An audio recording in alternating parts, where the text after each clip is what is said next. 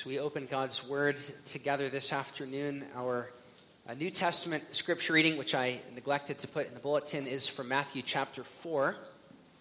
Matthew 4, read the first 11 verses where the tempter seeks to seduce Christ into taking a shortcut, to uh, skipping the cross in order to seize the crown. See later how this uh, fits in with Job, the temptations of his friends. But first, we'll read Matthew chapter 4, verses 1 through 11. This is just after Jesus' baptism. Then Jesus was led up by the Spirit into the wilderness to be tempted by the devil. And when he had fasted 40 days and 40 nights, afterward he was hungry. And when the tempter came to him, he said, If you are the Son of God, command that these stones become bread. But he answered and said, It is written, Man shall not live by bread alone, but by every word that proceeds from the mouth of God. Then the devil took him up into the holy city, set him on the pinnacle of the temple, and said to him, If you are the Son of God, throw yourself down, for it is written, He shall give his angels charge over you. And in their hands they shall bear you up, lest you dash your foot against a stone. Jesus said to him, It is written again, You shall not tempt the Lord your God. Again, the devil took him up on an exceedingly high mountain and showed him all the kingdoms of the world and their glory. And he said to him, All these things I will give you if you will fall down and worship me. Then Jesus said to him, Away with you, Satan, for it is written, You shall worship the Lord your God, and him only shall you serve. Then the devil left him. and Behold, angels came and ministered to him. You can turn to Job chapter 8. Job 8, our fifth sermon through the book of Job. Uh, last week we heard Job's response to Eliphaz in chapter 6, and then his lament to God in chapter 7. Uh, now his friend Bildad takes the mic and uh, presents to us what I've called the gospel according to Bildad, beginning at 8, verse 1. Then Bildad the Shuhite answered and said, How long will you speak these things, and the words of your mouth be like a strong wind? Does God subvert judgment? Or does the Almighty pervert justice? If your sons have sinned against him, he has cast them away for their transgression. If you would earnestly seek God, and make your supplication to the Almighty. If you were pure and upright, surely now He would awake for you and prosper your rightful dwelling place. Though your beginning was small, yet your latter end would increase abundantly. For inquire, please, of the former age, and consider the things discovered by their fathers. For we were born yesterday and know nothing, because our days on earth are a shadow. Will they not teach you and tell you and utter words from their hearts? Can the papyrus grow up without a marsh? Can the reeds flourish without water? Well, it is yet green and not cut down, it withers before any other plant. So are the paths of all who forget God. And the hope of the hypocrite shall perish, whose confidence shall be cut off, and those whose trust is a spider's web. He leans on his house, but it does not stand. He holds it fast, but it does not endure. He grows green in the sun, and his branches spread out in his garden. His roots uh, wrap around the rock heap and look for a place in the stones. If he is destroyed from his place, then it will deny him, saying, I have not seen you. Behold, this is the joy of his way, and out of the earth others will grow. Behold, God will not cast away the blameless, nor will he uphold the evildoers. He will yet fill your mouth with laughing and your lips with rejoicing. Those who hate you will be clothed with shame. The dwelling place of the wicked will come to nothing.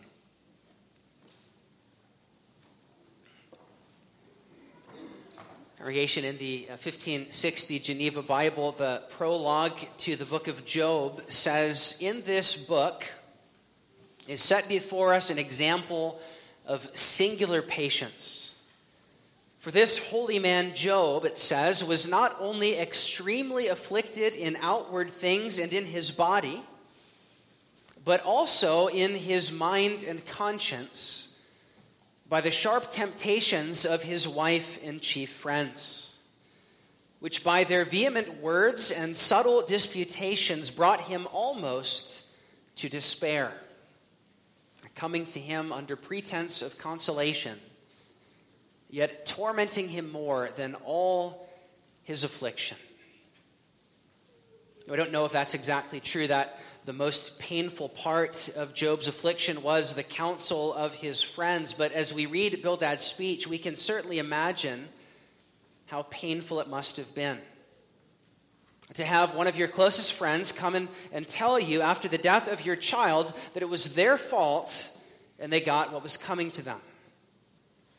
And then accuse you of sin, call you a hypocrite, and say, Repent, or the same will happen to you. Can you imagine what that would be like? Adding just one more layer to Job's suffering, which, as we've seen throughout the last several weeks, is a shadow of Christ's suffering. Job in his suffering prefigures the gospel, but Bildad in his bad counsel, by which he beats Job down, denies the gospel. It ends up offering a different one altogether the gospel according to Bildad. So we consider that gospel this afternoon. Uh, I want you to, to look first with me at the point of Bildad's speech before we consider its problem. Its uh, basic point is, is stated as a question in verse 3. The, the, the basic point of Bildad's speech is that God is not unjust. He does not subvert judgment or pervert justice, but is perfectly righteous. Bildad is jealous to maintain divine justice. That's why he's so angry in verse 2 when he insults Job and says, How long will windy words come out of your mouth? He is jealous to defend God's justice. And so his main point is verse 3 God is not unjust, which implies verse 4 that Job's children who have been taken away have sinned. And verse 4 may say, if. Um, if your sons have sinned against him. But, but there's nothing theoretical about Bildad's assertion. He is stating as a fact that God's justice has been demonstrated in the death of Job's 10 children who obviously have sinned. Like Eliphaz before him, he has no category for righteous suffering. And so his only explanation for the tragic death of Job's children is that they must have sinned. Tornadoes don't just knock down houses, not of the righteous, but God is just. And so they must have been sinning, perhaps even sinning uh, during the feast that they were holding when the roof fell down. Remember how Job was always a bit anxious about his children's feast. We see that in Job 1, verse 5. Perhaps Bildad knew this. Perhaps Bildad knew how Job would go and offer sacrifices on behalf of his children, just in case they had sinned against God in their heart during these feasts. And so he insists that they must have been sinning during the feast. And that Job's sacrificial offerings, which he would make for his children, were not effective. Bildad implies that they were sinning during the feast and says he has no room for a mediator like Eliphaz, no room for sacrifice. He denies the possibility of God having forgiven their sins on the basis of blood sacrifice. They sinned, so God judged them. Then, after that, he, he gets to his point. Just as your children got what they deserved, Job, you will too, unless you repent. He was using Job's children as a sort of parable to say, verse 5, you better seek God unlike them if you don't want to be taken away for your transgression. Your children got what they deserved, and you will too, unless you repent. That's what he means by seek God in verse 5 and make supplication to him. He's basically saying, seek God in prayer, be religious. Confess any sins that you have and be pure and upright. And if you are, verse 6, then he will prosper your rightful dwelling. And though your beginning be small, your latter end will increase abundantly. Seek God, and you will prosper. That's the application of his main point that God is not unjust. Because he isn't, if you follow him, he will make you healthy and wealthy. And that's a promise. So name it and claim it, Job. And believe me, this isn't just coming from, from me, myself, but inquire of bygone ages, and you will see our fathers have discovered the same. Tradition tells us this is the way things work. Notice Bildad's main proof for his, his main thesis and his sermonic application is tradition. Everything he's just said is backed up by what other men who have gone before him have said. Remember in chapter 4, um, Eliphaz appealed to personal observation even appealed to a spiritual experience. God told me, God showed me in a vision. And now Bildad appeals to the tradition of the fathers. For we were born yesterday, he says, and know nothing, for our days on earth are but a shadow, but they will teach you and tell you and utter words from their heart. I'm simply telling you what has been passed down through the ages which he then illustrates in verses 11 to 19 with a couple of plant illustrations. Papyrus and reeds don't flourish without water. In the same way, Job, those who forget God will perish. If you want to do well, then seek God. Bildad is saying not only does the wisdom of bygone ages tell us this, but nature itself, general revelation, illustrates it.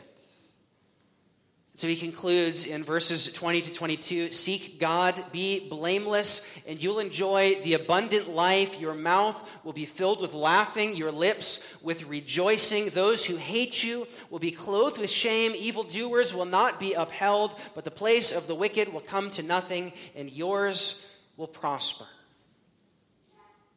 That's the gospel according to Bildad. There's no such thing as righteous suffering. So if you want to be happy and, and prosper and avoid harm, follow God and He will make you healthy, wealthy, and happy. I hope you can see the problem with Bildad's speech. It doesn't leave room for the gospel, but it, it denies the possibility of righteous suffering. It leaves no room for a psalm like Psalm 44, where God's people suffer though they are true to his covenant. That's what we sang before the sermon, which Bildad's religion has no room for, nor does it have room for a psalm like Psalm 71, which we read also, or Psalm 37, or Psalm 73, or many others. Because he has no category for righteous suffering. He has one doctrine that he emphasizes, and everything else must fit into that grid, no exceptions. And that one doctrine is divine justice. But as you think about the many problems with Bildad's speech, there are many. I want to actually just sort of back up and ask the question whether Bildad's starting point even rightly understands what Job has said. He blurts out an insult in verse 2, saying, Job's words are like a strong wind. In other words, Job, you're, you're blowing hot air, you're not making any sense.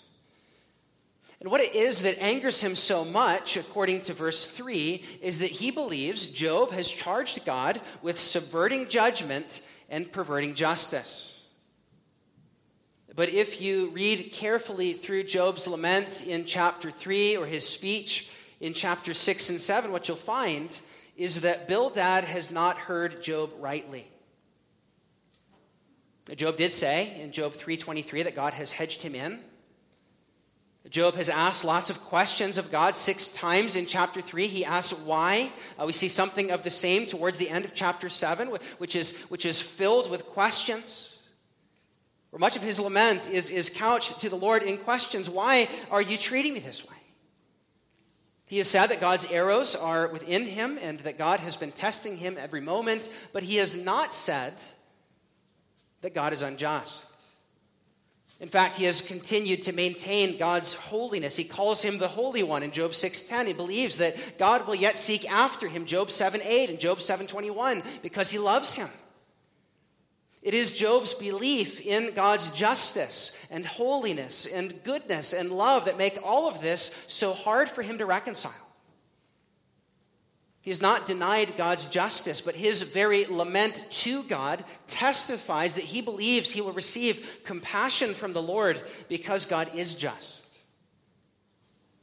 As we have a little lesson here about listening carefully about understanding the actual words of the one we critique and not assigning to them what we want to hear.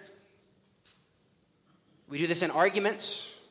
We do this when we listen to sermons. We do this in political debate. We enter in thinking we know what the other will say, and instead of listening to them, we assign them what we want to hear and listen to ourselves. To be fair. We're engaged in debate. We need to be good listeners when we're giving counsel. Not just hearing what we want to hear and, and, and saying what we want to say. The first problem with Bildad's speech is his listening. We err before we've even spoken if we do not listen.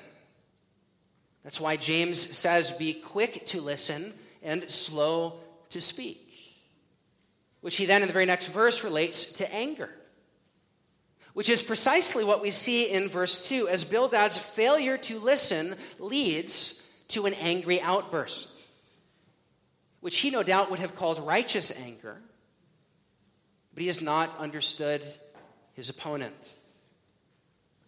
What a lesson. How much of our anger and frustration comes from our failure to hear. Yeah, that's not the only problem with Bildad's speech, uh, the heart of his error, we see in verses 5 to 7, where he says, If you seek God, you will prosper. Or if you seek God, he will, will prosper you. In other words, he's saying, Job, you need to repent so that you can get all your stuff back. If you seek God, he will prosper you. Sounds like a 21st century prosperity preacher. Repent, Job, so you can get all your stuff back. See the same at the end in, in verses 20 to 22. God will not cast away the blameless, but if you repent, he will fill your mouth with laughing and your lips with rejoicing. Verse 6 Your dwelling place will prosper, meaning your family, your property, all will be well.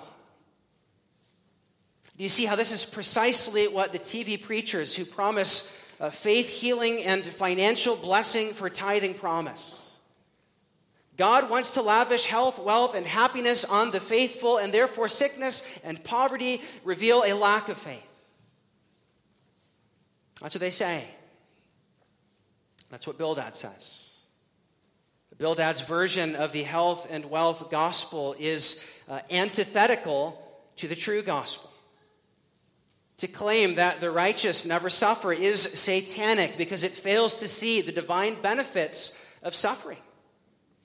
That God may be using it to draw you closer to Him. He may be using it to allow you to minister to others and comfort them with the comfort with which you have received from the Lord. He may be using it to picture in you, in shadow form, what He's going to do in sending His Son into the world, though blameless, and save us from our sin. That's what He's revealing in Job. He's revealing what He is going to do in His Son. Bildad says in verse 20, God will never cast away the blameless, by which he means God will not allow suffering to befall a blameless man. But again, like Eliphaz before him, he misses the heart of the universe in leaving no room for the blameless man to be cast off. What he does is he, is he takes a biblical principle that God will bless the upright and he adds the word immediately. And so he reads a, a, psalm like Psalm 1 Blessed is the man who delights in God's law. Whatever he does will prosper. He'll be like a tree planted by water. But the wicked will be driven away. And he takes that to mean the wicked will be driven away immediately, and the righteous will prosper now. But the blessed man of Psalm 1 is the same man of Psalm 2, against whom the nations rage and crucify. Bildad has no long term perspective. He's like the people who misunderstood how a Nazarene with no place to lay his head to rest could be the Messiah. He can't be the Messiah. Look, look at the size of his church 12 people. But later on, God would exalt him and give him a name above every other name.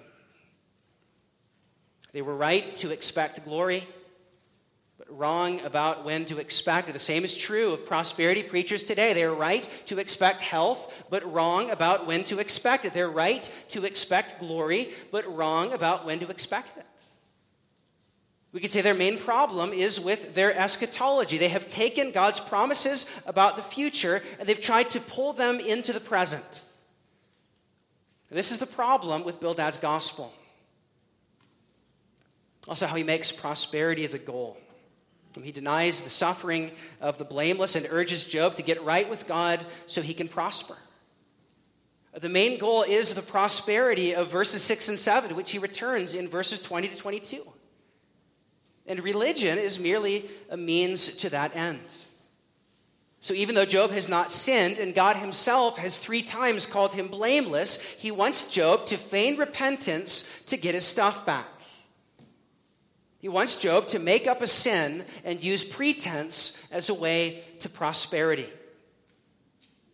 You realize Job would not be holding on to his integrity if he fabricates a sin to repent of as a shortcut to glory.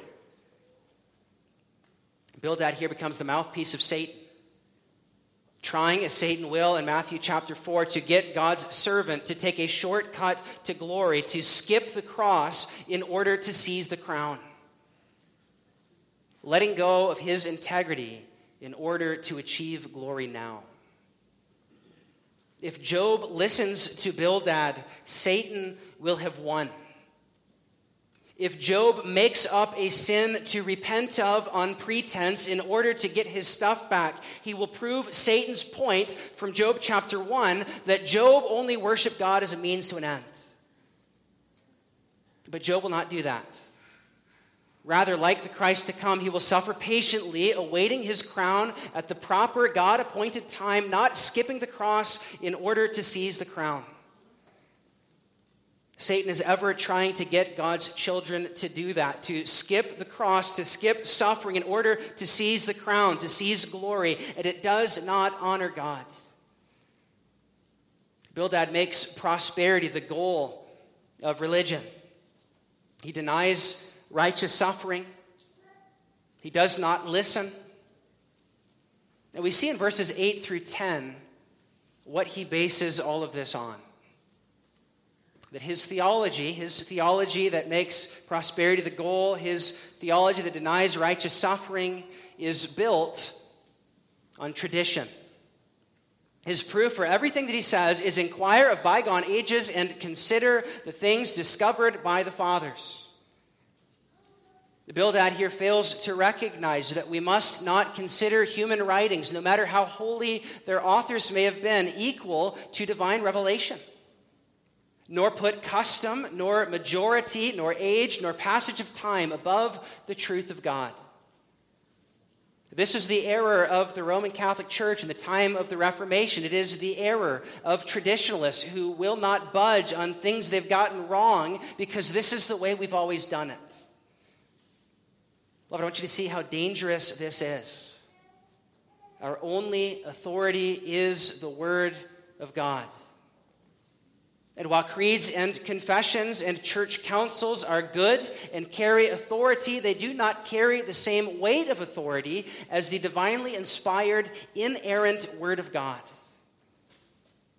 A tradition may simply be an error in its old age. We get stuck in a rut. We end up defending things that are contrary to the gospel if our main defense for what we believe and practice is this is the way we've always done it. Bildad shows us the danger of such a way of thinking, as it leads him to view the death of Job's sons as proof of their wickedness. And Bildad's system, based on tradition, And Bildad's system, where he looks at the death of Job's sons and says this must be based on their wickedness in that sort of system, based on tradition. What do you think Bildad would say of another son, some 2,000 years later, who would also die suddenly and horrifically? What do you think Bildad would say as he saw God's son hanging naked and bloodied on a tree? He would probably say, He's dying for his sins. God doesn't pervert justice. Beware the danger of basing your theology on tradition rather than divine revelation. God was speaking prophetically in the suffering of Job, but Bildad's eyes and ears were closed. He would not listen, he would not see, but all he had room for was tradition, which led him to a gospel that denied the gospel. Job 8 is a cautionary tale about the danger of traditionalism, about the danger of the prosperity gospel, about the danger of bad eschatology, about the danger of emphasizing uh, one doctrine and trying to make everything else fit into that grid, about the danger of thinking that we are engaged in righteous anger when really we are the ones, verse 9, who were born yesterday and know nothing. And our anger is born of ignorance. Now, these are the problems with the gospel according to Bildad. And lastly, I just want to look briefly at the prophetic irony of Bildad's speech. We've seen the point of Bildad's speech, we've considered the problems with Bildad's speech. Uh, now I want to consider just for a moment the prophetic irony of Bildad's speech. Uh, for a while, a number of the things that he says are clearly false. Some of them are quite true though not in the way he might have thought. For instance, verse 9, he is right that we know very little, but did not realize that his words there applied much more to himself than to Job. Or verse 2, he did not realize that his angry critique of windy words without end applied to himself. Now, verses 3 and 4, he's right that God is not unjust. But he then tries to prove that by suggesting that Job's children sinned, the implication being that it would be unjust to make them die if they hadn't sinned. And so again, we see the irony that his very defense of God's justice by saying too much ends up charging God with injustice. speech is filled with irony. We see it in verses 6 and 7, where, where he speaks of Job's latter end. Ironically, Job 42 will indeed speak in that same language of Job's latter days as days of abundant increase. That compared to his, uh, uh, his end, even his beginning from chapter 1 would be but small. But Bildad is wrong in thinking that that latter end where God would awake for him would come through a change in Job's character. Like Eliphaz in chapter 5, verses 18 to 27, he speaks somewhat prophetically of how God will deliver him and multiply his descendants and bring him to the grave at a ripe old age. But he misses the fact that this does not come through Job fabricating a sin to repent of, but rather through God exalting his servant at the end. And one last uh, prophetic irony in 8, verse 22, when Bildad says, Those who hate you, will be clothed with shame. Your enemies will come to nothing. He does not realize that he himself has become Job's enemy. And so he speaks of the shame and folly that will be exposed in him in chapter 42 when God says, You have not spoken of me rightly as my servant Job has. Bildad will be shamed, and yet only for a moment as God will then tell his servant Job to offer a sacrifice on Bildad's behalf, and he will not deal with Bildad according to his folly. Job 42, verse 8, because God's system is not as rigid as Bildad's, but God's is one of grace, unlike Bildad's. It's one of sacrifice and substitution, the very things that Bildad has denied. His gospel, taken to its logical end, would lead to his condemnation. But thankfully, God's gospel is a very different one. or even insensitive, angry comforters, even rigid traditionalists, even those who are quick to speak and slow to listen, even those who deny suffering and deny sacrifice, if they look to the Son, the suffering servant to whom Job points, the tragically killed son to whom his children point, the patient, interceding friend to whom Job points, they will prosper. Not necessarily in this life, but in the life to come. May God give us grace to not trust in the gospel according to Bildad, but in the gospel story that is being prefigured in the righteous suffering of righteous Job. Let us pray. Our Father in heaven, we thank you that in your word you give us pictures and shadows pointing forward to the work of your Son, the tragically killed, suffering servant the patient friend who bore much from those who meant well but denied the truth. Lord, we thank you for the patience of Job, even bearing with his friend as he poured salt in his wounds. And how his patient perseverance typifies, foreshadows the patient perseverance of your Son, who bore his cross and later received a crown. Father, we confess as we hear this gospel according to Bildad that we are prone to some of these same errors. We fail to listen but hear what we want to hear. We get angry, not understanding that which we lash out against. We get angry and call it righteous, but like Bildad, our anger is because we have taken a single truth and so magnified it over against every other truth that we ourselves have actually missed the truth. Lord, we're guilty uh, of the same kind of traditionalism as Bildad. We're guilty uh, of serving you and thinking that that places you in our debt and that we are owed a life of blessing. It's not only the prosperity theologians who make this error. But Lord, each of these errors are so subtle in the ways that they can creep into our minds and undermine the gospel.